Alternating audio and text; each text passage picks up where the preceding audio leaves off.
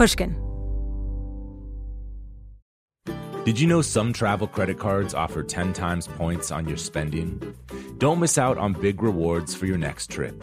NerdWallet lets you compare smart travel credit cards side by side, curated by an expert team of finance nerds. What could future you do with better travel rewards? A free flight? A room upgrade? Don't wait to make smart financial decisions. Compare and find smarter credit cards, savings accounts, and more today at nerdwallet.com.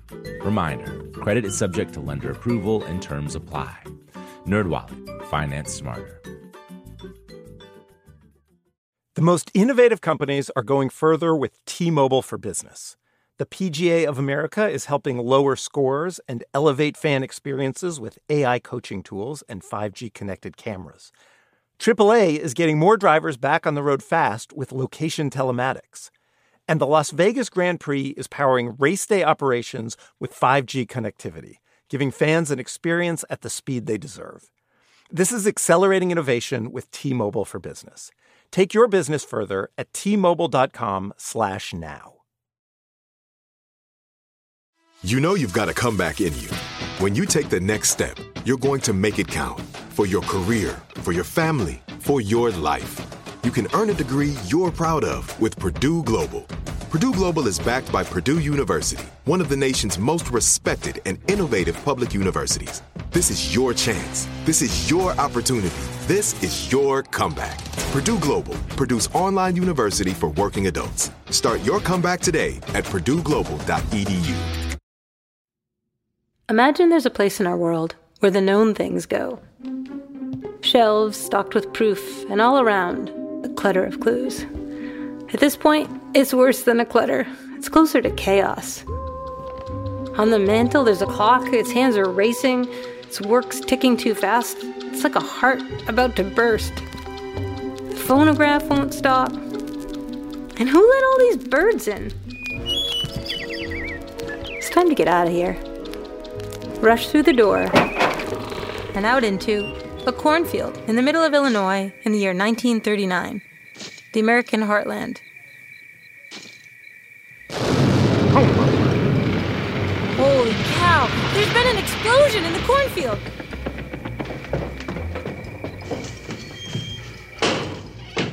Oh! The devil himself's broken loose down in our cornfield. He came a roaring and a rampaging right up from the fiery pit, blowing smoke out of his mouth and fire out of his eyes. What is going on? Pulp science fiction is what? This is a banana story called The Warning from the Past. If it's not enough trouble to have the radio start blatting its full head off right in the middle of my favorite program. The Warning from the Past was published in the magazine Thrilling Wonder Stories in 1939. Here's what happens. After the explosion in the cornfield, the farmer's wife calls the police. The reporters call scientists. The scientists discover that the explosion had come from a gigantic time capsule.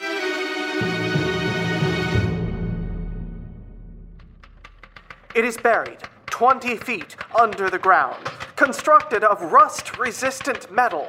The size cannot be determined as yet, but it is at least 30 feet in diameter. The top of the capsule was blown off by an explosion. Apparently, the light, the smoke, and the radio signals were designed to call attention to the time capsule. I guess the people who built the time capsule were worried that unless the thing literally blew its top off, no one would ever notice it was there. It will be left unopened, its mysteries unknown. Myths and legends surviving from pre primitive times indicate that a civilization may have existed on Earth prior to the present, but this is the first definite proof of their existence ever found. In the story, a group of brave men pry open the time capsule's giant door and make their way inside. Their entrance triggers a projector, and a film starts playing.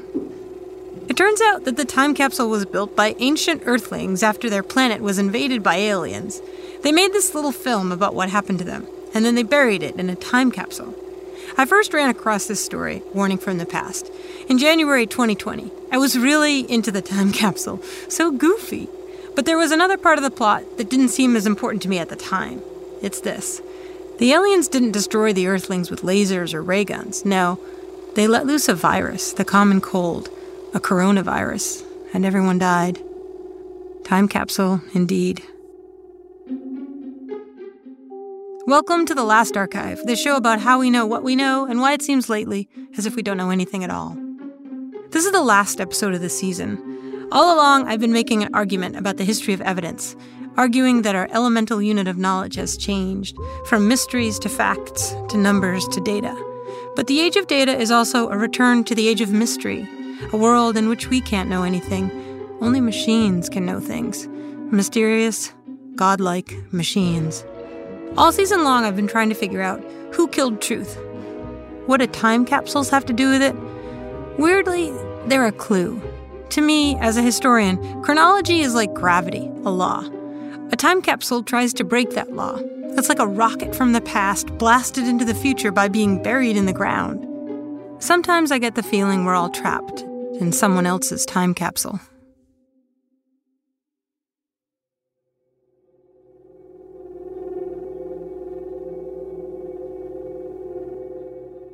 In 1939, the world seemed to be coming apart. The world was coming apart. Pulp science fiction aliens from outer space would have been a relief compared to what was actually happening. Germany has invaded Poland and has bombed many towns. General mobilization has been ordered in Britain and France. It felt unreal, dreamlike, a nightmare. But over in the United States, in New York, the World's Fair was opening a fair called the World of Tomorrow. The World's Fair was held on hundreds of acres in Queens. There were all kinds of exhibits. Mainly, they involved traveling to the future. You could visit Democracity, a sort of imagined Jetson style city of the future, the future of democracy. The nation's foremost companies present the magic of today that paves the way for the miracles of tomorrow. Or you could check out preparations for a time capsule the kind of thing that inspired that thrilling wonder story. Uh, we've been reading a lot about the time capsule. Could we take a look at it? Well, sure. We can get to it this way. Oh. Time capsule of Cupaloy, deposited on the site of the New York World's Fair on September 23, 1938, by the Westinghouse Electric and Manufacturing Company. If anyone should come upon this capsule before the year AD 6939, let him not wantonly disturb it, for to do so would be to deprive the people of that era of the legacy here left them.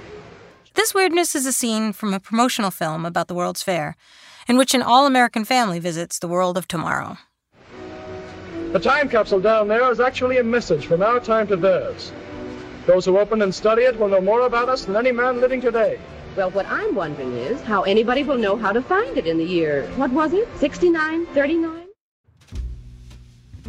Not quite in 6939, but in um, the last quarantine free days of 2020, I headed out to Queens to look for the time capsule buried there in 1939. What did the people who buried it mean to say about the world of tomorrow? Could we go back in time and heed that warning from the past? I went with my producer, Ben, and with Olivia Oldham, who works for the podcast. We had an appointment with Liz Sevcenko, a historian of New York and of memory. She's the director of the Humanities Action Lab. Anyway, if you've seen Men in Black, you've seen the place where we met. Where Will Smith got vomited back out in a giant spray of demon goo. The site of the 1939 World of Tomorrow is pretty close to LaGuardia Airport.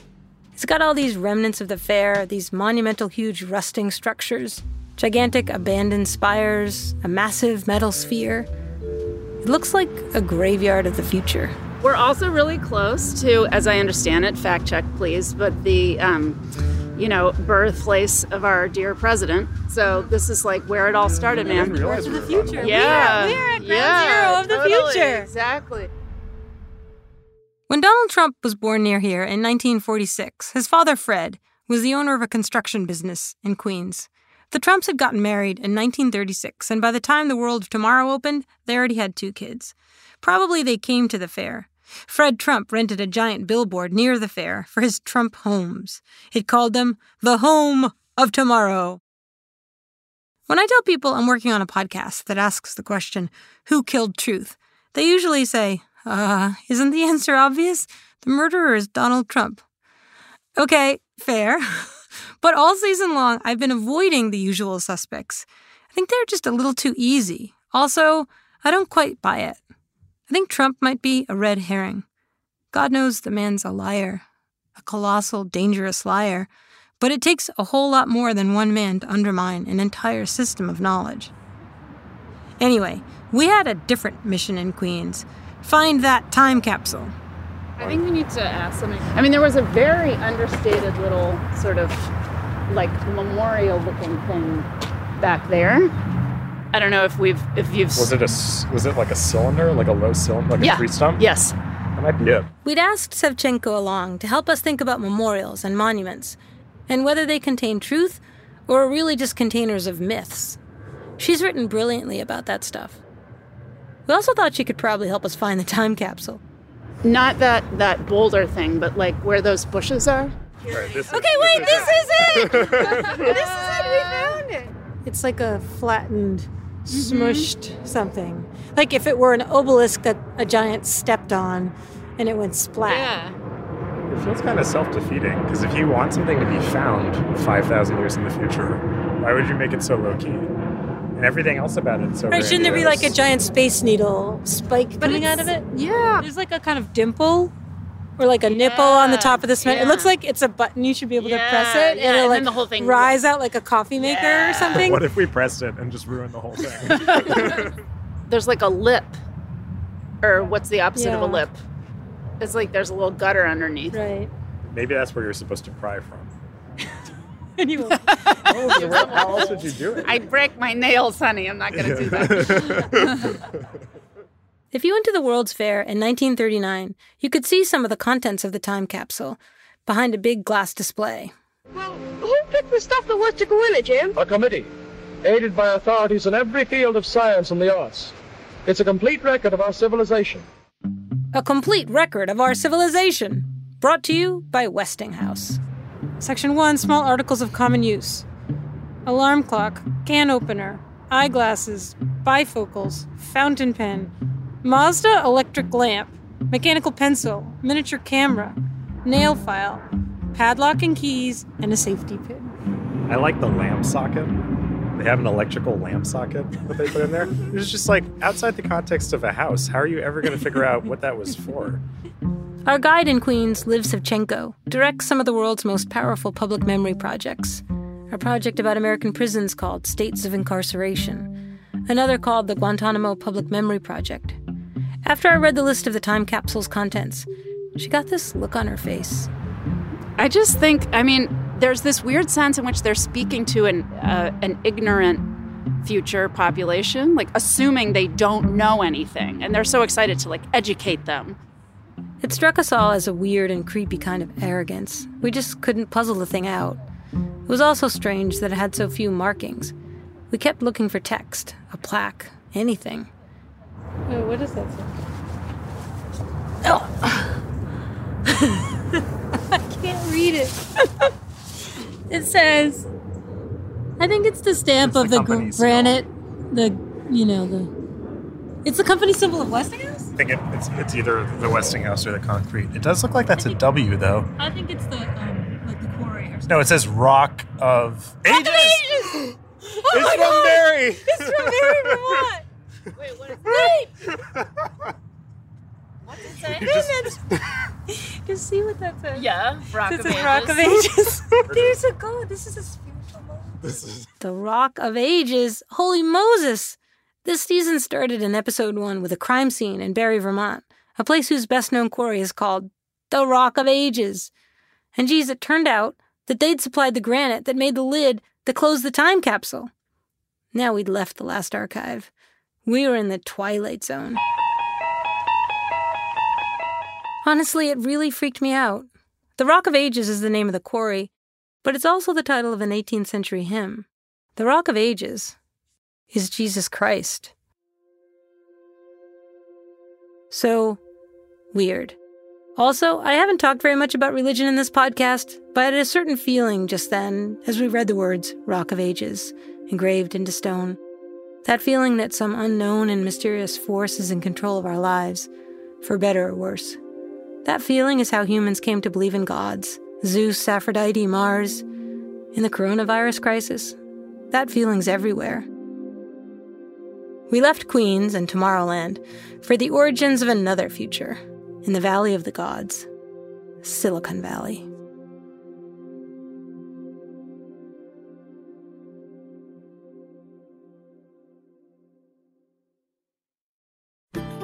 As listeners to this show, you probably consider yourself pretty smart. But how smart is your wallet? When you're looking to upgrade your wallet, it's time to turn to NerdWallet. Their expert team of nerds has the financial smarts to help you find the right financial products for you. Before NerdWallet, you might have paid for vacations with whatever was in your wallet, but you could have been missing out on miles you didn't even know you were leaving on the table. Now you can get a new card with more miles and more upgrades. What could future you do with more travel rewards? A hotel upgrade? Lounge access? Wherever you go next, make it happen with a smarter travel card. Don't wait to make smart financial decisions. Compare and find smarter credit cards, savings accounts, and more today at nerdwallet.com. Nerdwallet. Finance smarter. As with all cards, credit is subject to lender approval and terms apply. Hello, hello. Malcolm Gladwell here from Revisionist History, my podcast about the overlooked and the misunderstood. A couple of years ago, I wrote a book called Outliers. It was about exceptional people, the ones who operate at the outer edges of human performance. Outliers fascinate me. And last year, I discovered an outlier in the form of a community organization Washington State's City of Bellevue. The city wanted to improve public safety by making their roads safer so they created something that no one had ever built before a platform that gave road users warnings of any dangers ahead in real time. How did they build it? By using a combination of technologies the cellular vehicle to everything network, T Mobile's 5G network, and 5G connected cameras. People driving, bicycling, walking, running, can't forget people running, and people operating the transportation network now had a way to prevent crashes. It's been a huge success. The City of Bellevue earned first place in the community category at the T Mobile for Business Unconventional Awards, an event that celebrates T Mobile customers who've dared to innovate for the sake of meaningful change. If you're a T Mobile for Business customer and your team has, like the City of Bellevue, innovated something really, really cool, I encourage you to enter. It's also a great way for outliers to be recognized in front of your industry's most influential leaders. You can enter at tmobile.com slash unconventional awards. That's tmobile.com slash unconventional awards. See you there. Musora is your access to online music lessons for guitar, piano, drums, and singing. This is your chance to reignite some old musical passions or pick up an instrument for the first time. Connect with more than 100 of the world's best teachers and musicians. You'll get seven days totally free to try it out. And then it's just $30 a month, less than a single private lesson. I mean, why do we do Broken Record? Not just because we love hearing from great musicians. We do it because we think that there is something beautiful about the appreciation of music. Don't you think we need more of that in our lives these days? That's the mission of Musora to inspire, educate, and connect musicians. Enjoy unlimited personal support, weekly live streams, student lesson plans. It's like having a personal music teacher, only much, much better. Just go to Musora.com, M U S O R A.com, to start a new musical journey today.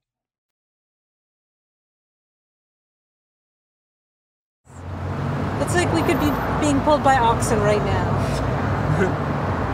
Yeah. Except it would smell better. I actually think we'd move faster. We might move faster. In February of 2020, we went to California. It was a few weeks before the whole state shut down, shelter in place, lockdown, before people were even talking about those things. We were blissfully ignorant. We rented a car, got on the highway, me and my producer Ben, and my son Oliver. Go west, young man! Oliver is 15. Cherry red 2017 Camaro convertible. Uh, top down, of course. Uh, chrome wheels. It was Oliver's birthday, and so I rented a car that is exactly not the right car for a podcast. But Oliver had never been to California. What are your impressions of California? Um, it's beautiful. It looks exactly like it did in, in Watch Dogs 2. Um, like Every street GM. we go down, Oliver says, I've already driven down this street. I've driven down here guns blazing. Watch Dogs 2 is a video game set in a perfect simulation of the city of San Francisco. Playing Watch Dogs 2, you're part of an elite crew of hackers who are trying to catch the guy who killed Truth. Its plot is disturbingly like ours at the Last Archive. In the video game, the guy who kills Truth is basically Mark Zuckerberg, the head of a Silicon Valley data company called Blume. Blume CTOS is like a giant spider web, endlessly gathering data. They're making backroom deals to trade our private information. We have to stop this.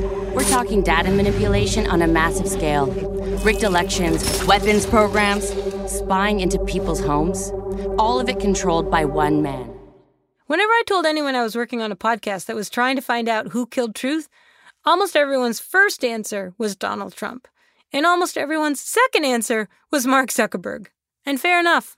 He's an obvious suspect, though, so I've been avoiding him. Too easy.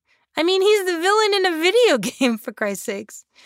Anyway, when my son Oliver plays Watch Dogs 2, he has to drive simulated fast cars all over a simulated San Francisco. And here I was taking him on a trip, a birthday trip, to a thrilling new city. But everywhere we went, he would be all, Oh, yeah, I've been here. There's a donut shop on the next block. And there would be. This looks literally exactly the same as Watch Dogs. Mom, I'm gonna have you play some Watch Dogs later. Okay. I look at California, I don't see the superimposed dystopia of Watch Dogs 2. No, I'm too old for that future. My California future, the one stuck in my mind, comes straight from the monorail in Disneyland.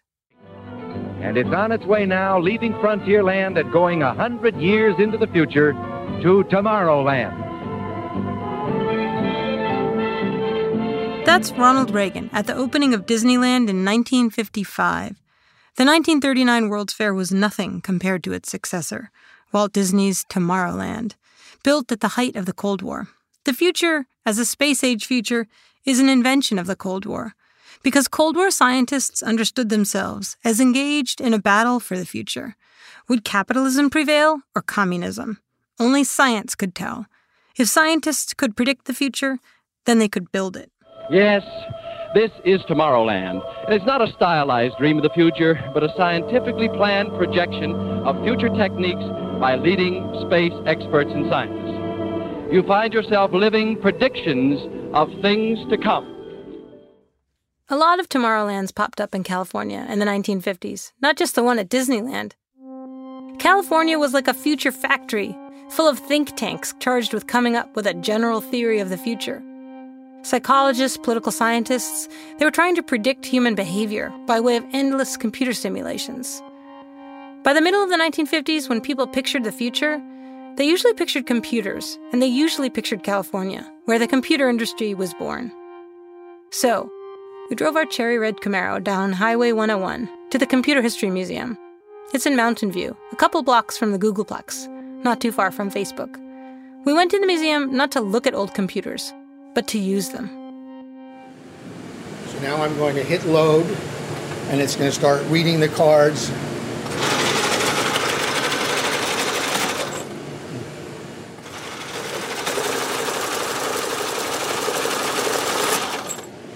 That's the sound of those little um, shoes or knives grabbing the cards and sliding them in. Carl Claunch is a volunteer at the Computer History Museum. He was showing us a punch card reader that's part of an IBM 1401, a computer first manufactured in 1959. This computer is the size of a room, a big room, say an elementary school classroom. I asked Claunch what school kids thought when they visited it. Do they recognize this as a computer? Like, are they just They- they baffled no by idea, it? Yeah. So that they, the docents have to tell a story that takes them back to the 1950s, and, and they're constantly contrasting it. So, for example, there's a, a piece of core memory that's used to speed up the printer, and it, its entire contents of this big block are one tweet. Yeah, it's sort of like Honey, I Shrunk the Kids, like opposite mm-hmm. It's like, honey, I enlarged the computer. Like it's actually a thing they know about, mm-hmm. but blown up to this giant proportion. Like we're Lilliputians. We're like- inside a computer. I like the idea of using like a reference from the early 2000s or really the 1990s to explain a machine from the 1960s to kids in the 2010s. All right.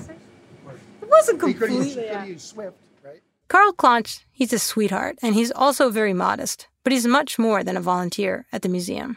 Carl Claunch, computer archaeologist. I don't have my hat. Claunch had done a whole lot of the work getting this computer from 1959 up and running. In his garage, he's got an old punch card reader that can handle punch cards that are bent and even a little tattered. And as it happens, I had some old screwed up punch cards that needed reading. If you've ever punched in at work like I used to do, that's a punch card. They're papers the size of a business envelope, pocked up with tiny rectangular holes. Before the cloud, before thumb drives, before hard disks and floppy disks, there were punch cards. He stored information for a computer by encoding it in these tiny holes. We can still read ancient parchments thousands of years later, but old punch cards are useless after just a few decades because hardly anyone has the machines you need to read them. The past is getting shorter and shorter. And this matters to the work I do as a historian. A few years ago, I found thousands of really interesting punch cards. The cards were boxed in the files of this one company, a very early startup called the Simulmatics Corporation, and I was writing a book about them.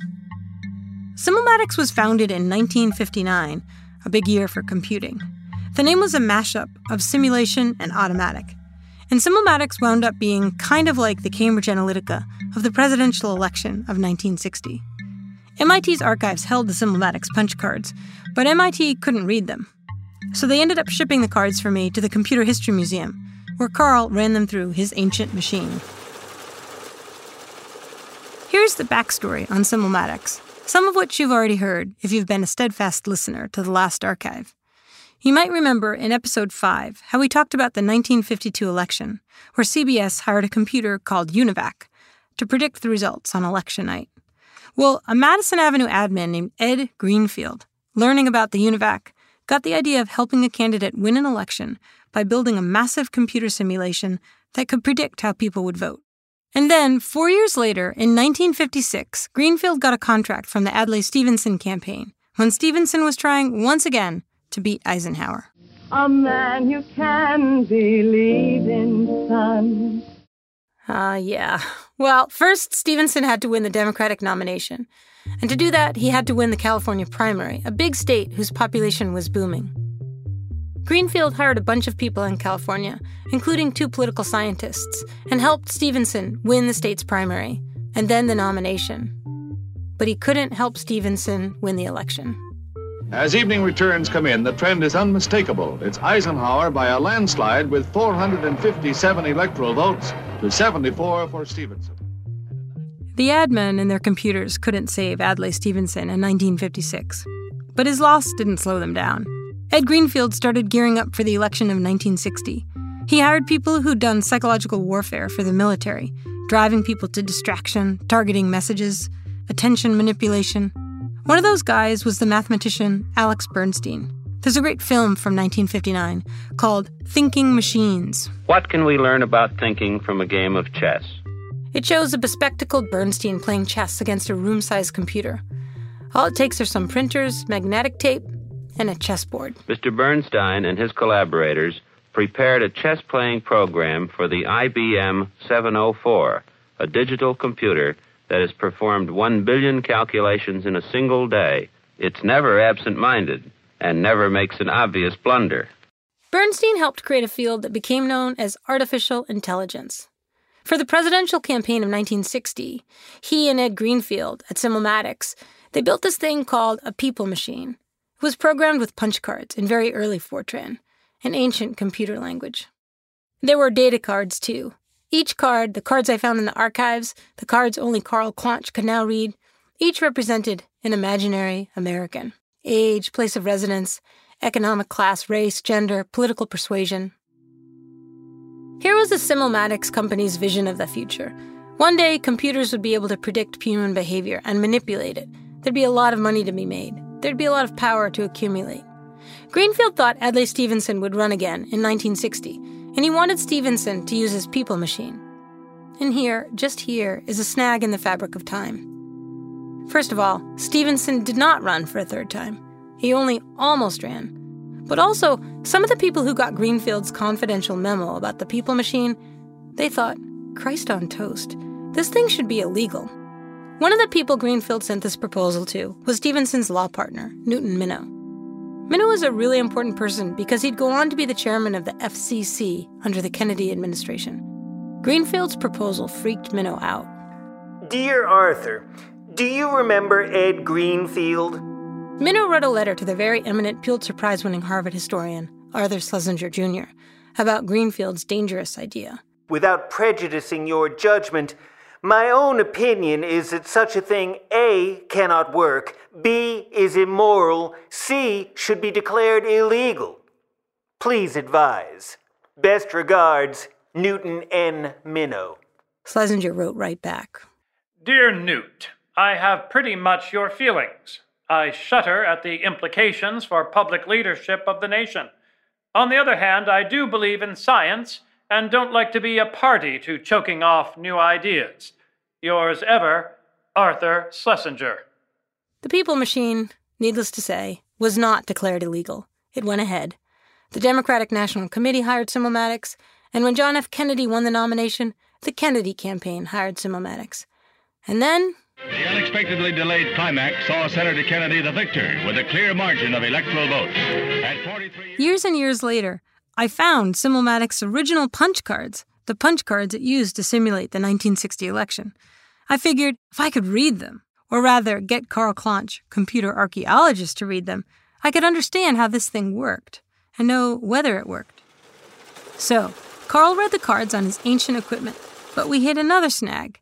We got the data off the cards, but then we couldn't get the Fortran program to run. Knowledge on computers decays, becomes obsolete. You find your grandmother's photo albums in her attic, you can look at the photographs. You don't need a special program. Will your grandchildren ever be able to see the photographs you've got stored on your computer? Not likely. They'll have been lost in a forgotten sludge of obsolete file name extensions, and hard drives, and operating systems, and disused connectors. There's a weird foreshortening of history going on. I think that's one reason people, or at least people like me, why we get obsessed with time capsules. Everything just seems to be slipping away all the time. If data has replaced facts as the elemental unit of knowledge, that's a problem. Because data, it's unbelievably shoddy. It just doesn't last. Anyway, even with my punch cards read, I couldn't get the Simulmatics program to run. I was sad. But fortunately, I had more reliable and durable evidence than punch cards.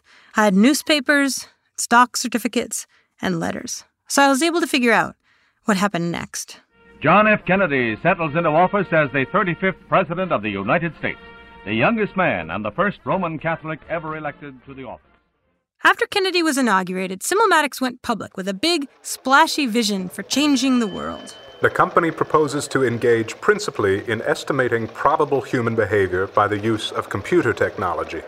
For this purpose, it may utilize information derived from public opinion polls and other sources concerning the composition and attitudes of the group under study. That summer, summer of 1961, the scientists of the Simulmatics Corporation met on a beach on Long Island, where they worked beneath a geodesic dome that looked as if it had come from the future and crashed, half buried in the sand, like a time capsule.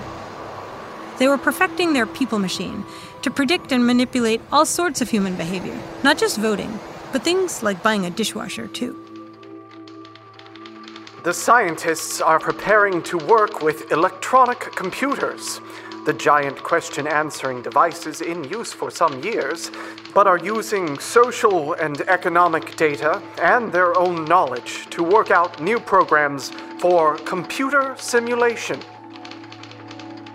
Facebook, Palantir, Amazon, the Internet Research Agency, Google, it's as if each of these companies emerged out of that time capsule that was buried so long ago by the scientists of the Simulmatics Corporation. One guy, Eugene Burdick, a political scientist from UC Berkeley, who'd worked on the Stevenson campaign, refused to join Simulmatics. Instead, he became its fiercest critic. In 1964, he called the corporation a new underworld. Most of these people are highly educated. Many of them are PhDs, and none that I've met have malignant political designs on the American public. They may, however, radically reconstruct the American political system, build a new politics, and even modify revered and venerable American institutions, facts of which they are blissfully innocent. The scientists of Simulmatics invented our data mad future. If the world, daily life, sometimes feels unreal to you, it feels that way to me, maybe especially lately. So simulated.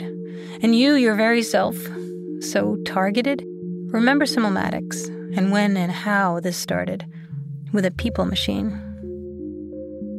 Forget Donald Trump and Mark Zuckerberg and the rest of them, at least for a minute. Because I wonder did the Simulmatics guys, these masters of simulation, did they kill truth by accident? We had one more stop on our road trip to find out.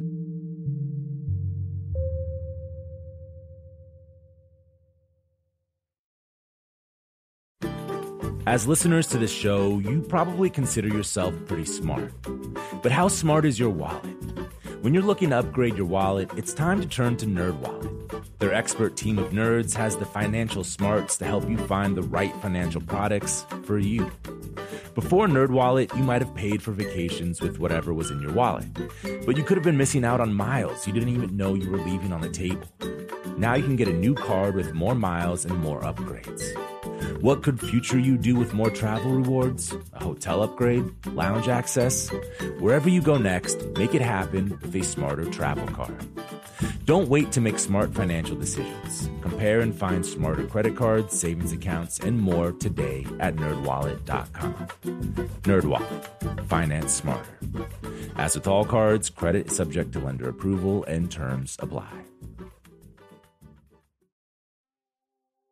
Hello, hello. Malcolm Gladwell here from Revisionist History, my podcast about the overlooked and the misunderstood. A couple of years ago, I wrote a book called Outliers. It was about exceptional people, the ones who operate at the outer edges of human performance. Outliers fascinate me. And last year, I discovered an outlier in the form of a community organization Washington State's City of Bellevue. The city wanted to improve public safety by making their roads safer so they created something that no one had ever built before a platform that gave road users warnings of any dangers ahead in real time. How did they build it? By using a combination of technologies the cellular vehicle to everything network, T Mobile's 5G network, and 5G connected cameras.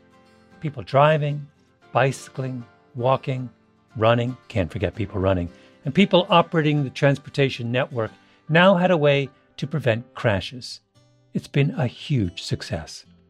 The City of Bellevue earned first place in the community category at the T Mobile for Business Unconventional Awards, an event that celebrates T Mobile customers who've dared to innovate for the sake of meaningful change. If you're a T Mobile for Business customer and your team has, like the City of Bellevue, innovated something really, really cool, I encourage you to enter. It's also a great way for outliers to be recognized in front of your industry's most influential leaders. You can enter at tmobile.com slash unconventional awards. That's tmobile.com slash unconventional awards. See you there. Musora is your access to online music lessons for guitar, piano, drums, and singing. This is your chance to reignite some old musical passions or pick up an instrument for the first time. Connect with more than 100 of the world's best teachers and musicians. You'll get seven days totally free to try it out. And then it's just $30 a month, less than a single private lesson. I mean, why do we do Broken Record? Not just because we love hearing from great musicians. We do it because we think that there is something beautiful about the appreciation of music. Don't you think we need more of that in our lives these days? That's the mission of Musora to inspire, educate, and connect musicians. Enjoy unlimited personal support, weekly live streams, student lesson plans.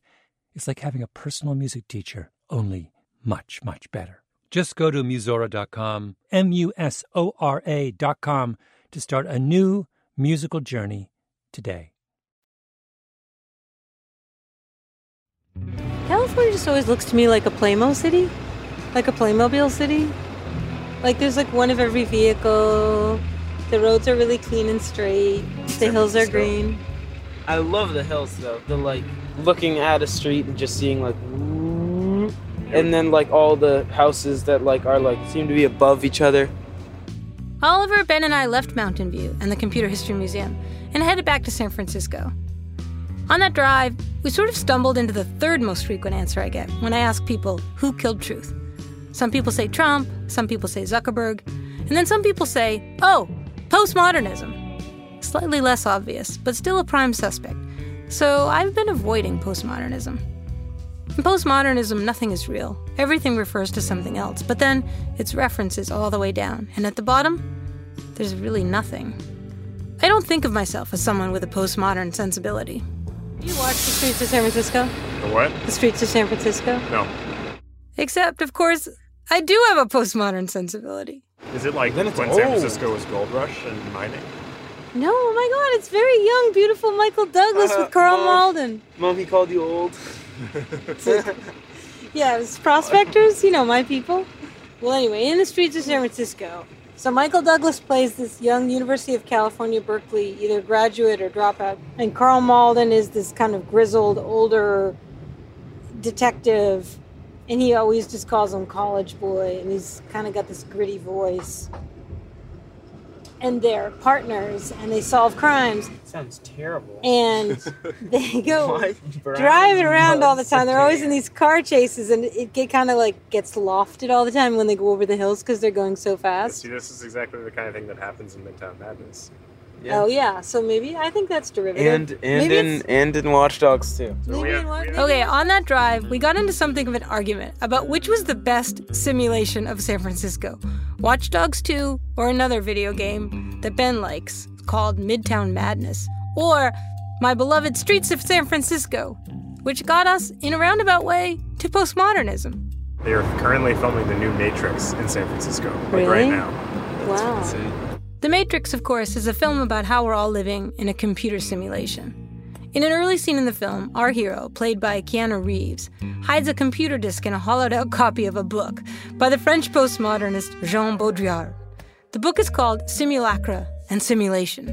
Baudrillard writes The simulacrum is never that which conceals the truth, it is the truth which conceals that there is none. Apparently, this book was the filmmaker's gospel. The Matrix is everywhere. It is all around us. It is the world that has been pulled over your eyes to blind you from the truth. Yeah, yeah, yeah, blah, blah, blah. This stuff drives me bonkers. Also, don't sue me, but The Matrix is totally derivative of a 1973 movie called World on a Wire that was an adaptation of a 1964 novel called Simulacron 3 that was about simulmatics. So all the themes are coming together. So everything is about the simulation of reality. We were in a simulation of a simulation of a simulation. And the simulation of the future. Look, I admit it, we had gone to California mainly out of desperation. You try answering the question who killed truth in 10 episodes. Plus, it was winter back home, and California is so beautiful and warm. But it turned out we really did find a lot of answers in California. Everything did seem somehow to be coming together, like magic. History often works that way. You line things up on a timeline, and suddenly things make sense. Because chronology really is like gravity. Here's the timeline of tomorrow as I was starting to see it. In the 1950s, all Tomorrowlands were happy Tomorrowlands. By the 1960s, there were happy Tomorrowlands and unhappy Tomorrowlands. By the 1970s, Tomorrowland didn't look like such a happy place after all. One book, Future Shock, a bestseller by a futurist named Alvin Toffler, said it best. Future shock is a sickness which comes from too much change in too short a time. Orson Welles narrated the movie version. It's the reaction to changes that happen so fast that we can't absorb them. It's the premature arrival of the future. Driving around California in a ridiculous red convertible, we were suffering from plenty of future shock. We had one more stop. Stop number three. Turn to the building on the right over here. No, it's like a little ways up and on the right. Okay. I thought I had to go in there. Your destination is on the right. I don't. But I I'm not going to an actual museum. No, I think we're going to the office office part. We pulled up outside the Internet Archive near Golden Gate Park. I thought maybe this archive would have some kind of antidote to future shock. It's hard to think of any place else that's done so much to use technology to preserve our digital past instead of just letting it disintegrate. Okay, so we're walking into what looks like a church. It's, it was an It's old Christian huge. Science Monitor church. It's huge. Yeah, these large Classical columns out front. Yeah.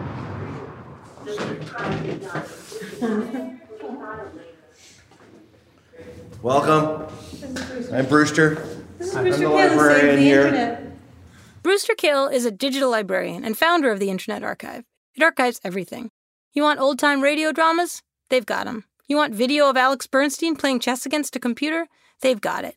You want old video games and the systems they're played on? Grateful Dead recordings, Russian audiobooks, tractor manuals, the issue of Thrilling Wonder Stories where we read Warning from the Past? They've got it all in digital form. Kahle showed us around the lobby. So you want to crank it up?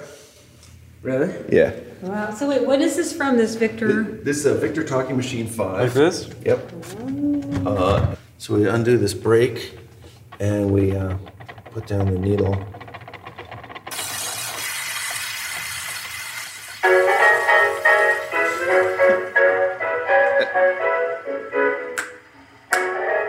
Sounds pretty good, huh? That front room looked like the entrance to a post office. A post office with old phonographs. And also old video games. Can we look at some city? Yeah. Uh, there's some city. Uh, name your city. The last archive. Last archive. Let's put it in an earthquake zone. Yeah.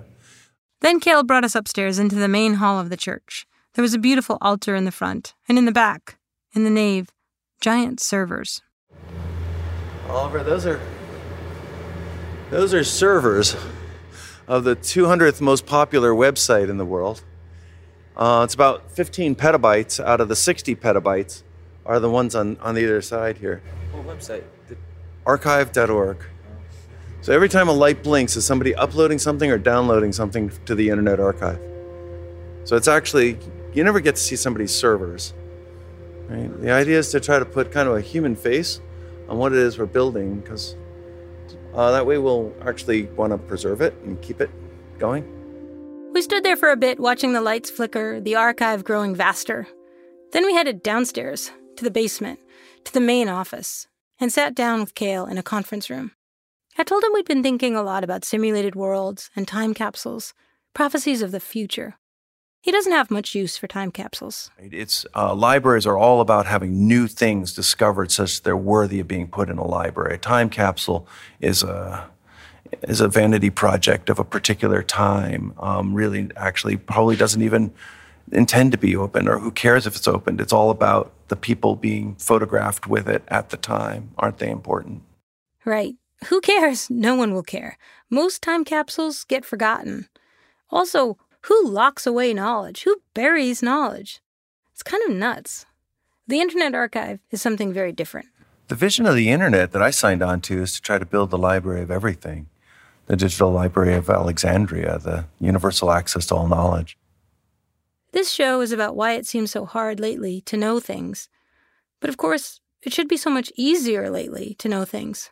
Not least because of the internet, this giant free library.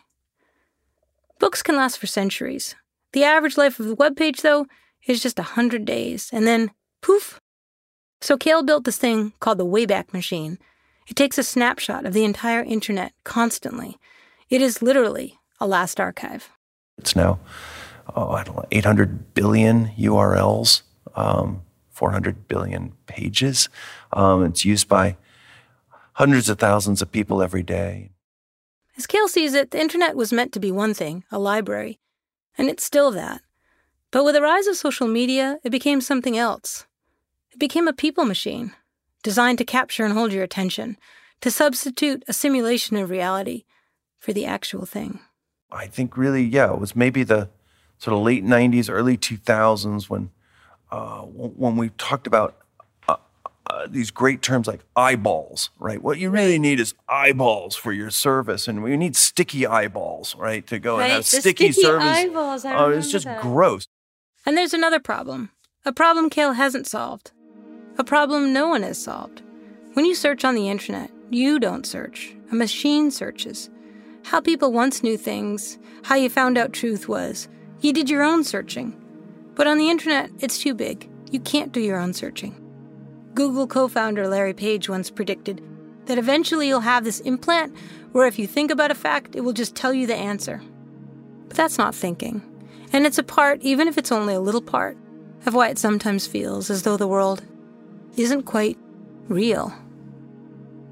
We say goodbye to the archivists of the internet, feeling a little like Neo in The Matrix when he first gets unplugged. We're like Orson Welles, suffering from future shock. The impact of future shock does not depend on the nature of its victims. They are everywhere. Future shock. That's crap. We aren't victims of the future, stuck in some lunatic Tomorrowland, or locked in a time capsule, even if we're quarantined in our houses. The future isn't something that happens to us, it's something we make. Who killed truth? Who decided it was okay to ignore the past, to erase the past, or let it become unreadable? To make everything about the future, and simulation, and prediction. I had one more place to look. We headed home, all the way home, back to where we started. A short walk from my office, just when everything began to shut down. Okay, a little anticlimactic, like just a dorm room.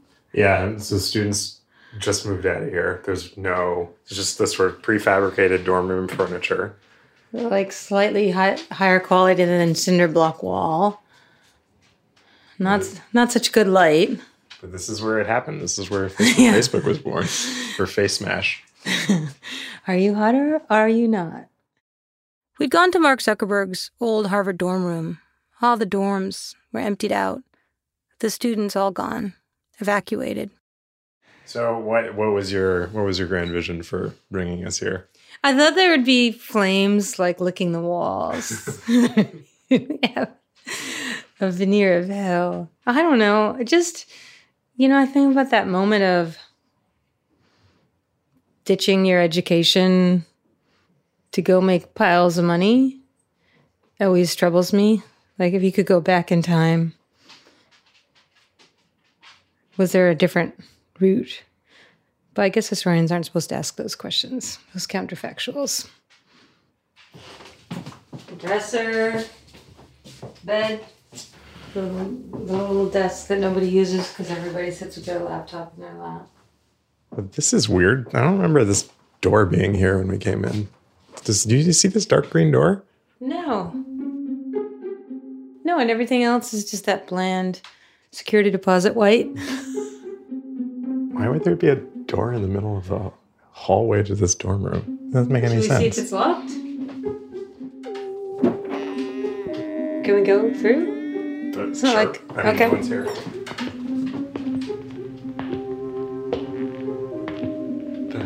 Oh no! Wait a minute. What just happened? How are we? How did we get back here? Is this the last archive? There's a secret passageway from Mark Zuckerberg's old dorm room into the last archive. Oh my god. Thank God we were recording. Jesus. It's like we're in Clue. Here we are, back in the place in our world where the known things go. Shelves stocked with proof, and all around, the clutter of clues. A rock quarried in Vermont, reels and reels of tape, an old punch card reader. All this stuff from all the old episodes, it's laid out on a big oak library table.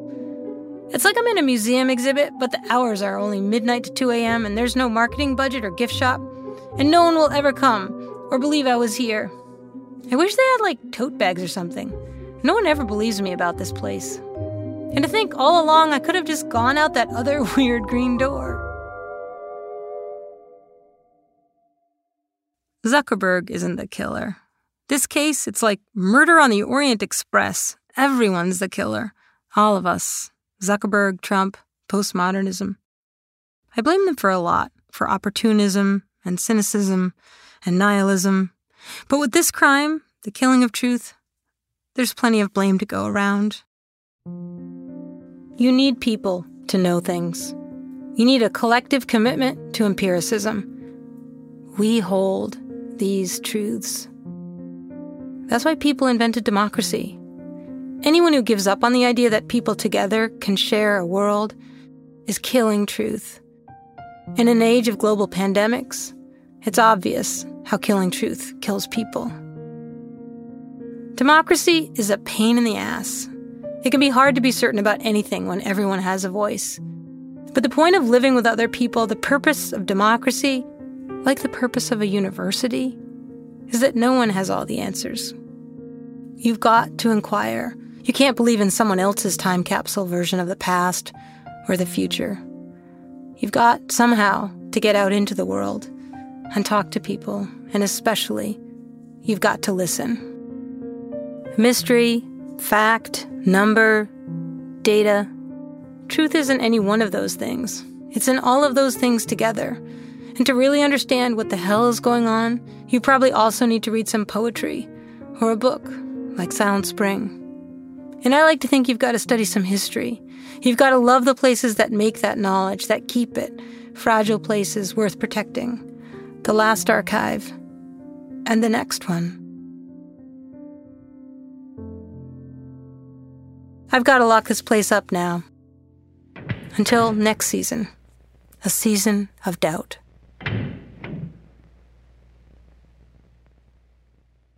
Wait, wait, wait. This is a show about truth. We can't end without confessing. We did not actually go to Mark Zuckerberg's dorm room.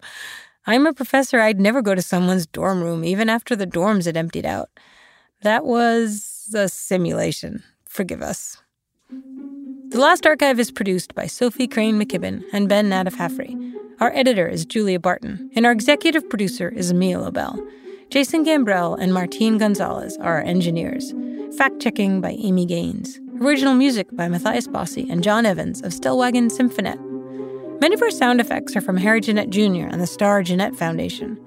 Our foolproof players are Barlow Adamson, Daniel Berger Jones, Jesse Hinson, John Kuntz, Becca A. Lewis, and Maurice Emmanuel Parent. The Last Archive is brought to you by Pushkin Industries. Special thanks to Ryan McKittrick and the American Repertory Theater, to Guy Fedorko, and to Simon Lake. At Pushkin, thanks to Heather Fain, Maya Koenig, Carly Migliori, Emily Rostek, Eric Sandler, Maggie Taylor, and Jacob Weisberg. Our research assistants are Michelle Gao, Olivia Oldham, Henrietta Riley, Oliver Riskin Kutz, and Emily Spector. I'm Jill Lepore. If you're interested in reading the history of the Simulmatics Corporation, you can check out my book, If Then, available September 15th wherever books are sold. Visit simulmatics.com to learn more.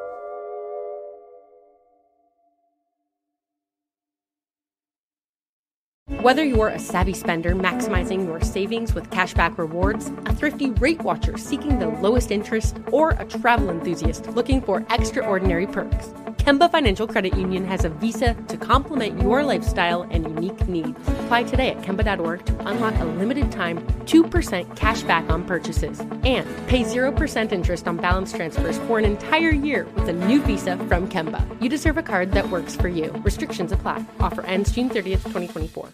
Musora is your access to online music lessons for guitar, piano, drums, and singing. You know, I love music, but I haven't picked up an instrument in years. You know why? I tell myself, I don't have time. Where am I going to find a teacher? Well, there's an answer Musora.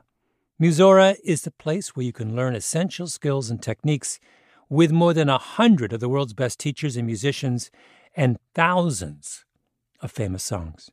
You get seven days totally free to try it out, and then it's just $30 per month, less than a single private lesson. Just go to Musora.com, M U S O R A.com, to start a new musical journey today. Did you know some travel credit cards offer 10 times points on your spending? Don't miss out on big rewards for your next trip. NerdWallet lets you compare smart travel credit cards side by side, curated by an expert team of finance nerds. What could future you do with better travel rewards? A free flight? A room upgrade? Don't wait to make smart financial decisions. Compare and find smarter credit cards, savings accounts, and more today at nerdwallet.com.